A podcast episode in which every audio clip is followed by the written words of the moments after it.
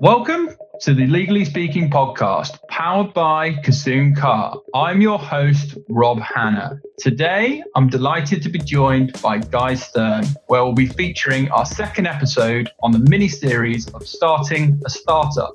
So, welcome back, Guy. It's great to be back.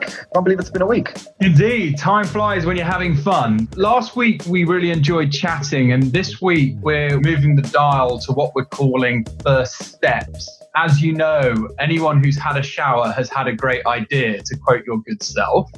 so we want to sort of take the idea of legal connection and you want to sort of build that into a viable business. So today we're going to be talking about how you've actually validated that idea for legal connection and how you convinced people in early days and kept your own self motivation. So let's sort of start at the beginning. Your idea. You know, you have the idea. What should you do to actually get started? Good question. And I assume that this podcast goes out to lawyers. And I know that lawyers don't necessarily have technical skills. And I often encounter lawyers and legal professionals who uh, think that they're stuck because they have a great idea. They don't know what to do next in terms of execution. So definitely the first thing you should do, in my opinion, is build something, create something. It doesn't need to be a working app. It doesn't need to be a finished product. Something that you can show. It could be a pitch deck. It could be a user experience of how you want something to look. The most important thing is to get started. You said, and yeah, you quoted me from my little blurb. Anyone who's had a shower has had a great idea. I have tons of these ideas when I'm in the shower.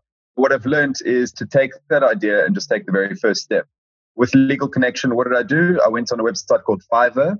I found a guy in India named Hiran. I'll never forget our first few conversations. I explained to him what my product was going to be. He charged me $5 a screen and he mocked up about five screens for me. And that, you know, back in 2017 was the, was the beginning of Legal Connection. And today it's a product that is used by law firms. So does that help? Certainly does. And I guess what I'm gleaming there then is it doesn't necessarily need to be perfect. You don't need to have the perfect idea. You need to sort of act on the idea. Is that right? Yeah, definitely. The sad reality is that the first time that you create this app or this product or whatever it is, it's probably not going to be perfect. And I know lawyers are perfectionists and they don't, for example, embrace the notion of failing fast and failing often and experimenting. What are some of the things that here in Silicon Valley move fast and break things? That's not something you typically hear in a law firm, is it? No. That's part of the company culture Facebook move fast and break things, fail fast, and so on. So you got to test it. You got to take that first step. You got to make that really shoddy looking app idea thing that's held together with uh, sticky tape and putty and, and so on. And, and that becomes something that you can then start to show to the world and start to get feedback and you can iterate around it. Yeah. Okay. So then you've built something or you've got the initial, in this case, you know, the app. How do you get people to then use your app?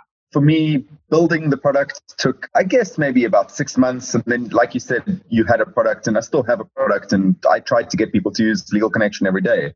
We've got law firms using it, but, you know, part of business development is constantly getting it in front of people.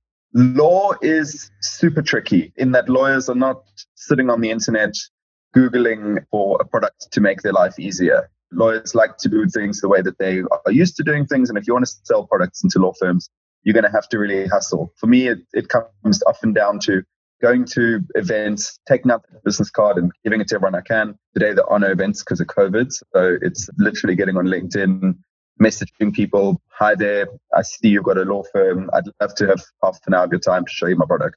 That's very effective. The one cool thing about I'll say about lawyers is that they are very interested in seeing what the future of legal tech is and, and being involved in legal innovation. So if you can pitch it to them, not necessarily that uh, you're trying to sell them something, but that you're trying to show them something that you built and getting their feedback and so on, that's a, a really nice way to approach things. And yeah, in the end of the day, you've got to get someone to test and use the product. The sooner the better. Yeah, no, completely agree. I think the more feedback you can get and get users encouraging to use it, the better. So you also have won international awards. So tell us a little bit more about that. oh, you must be referring to the HiiL Innovating Justice Challenge from 2018. Indeed. Tell us more.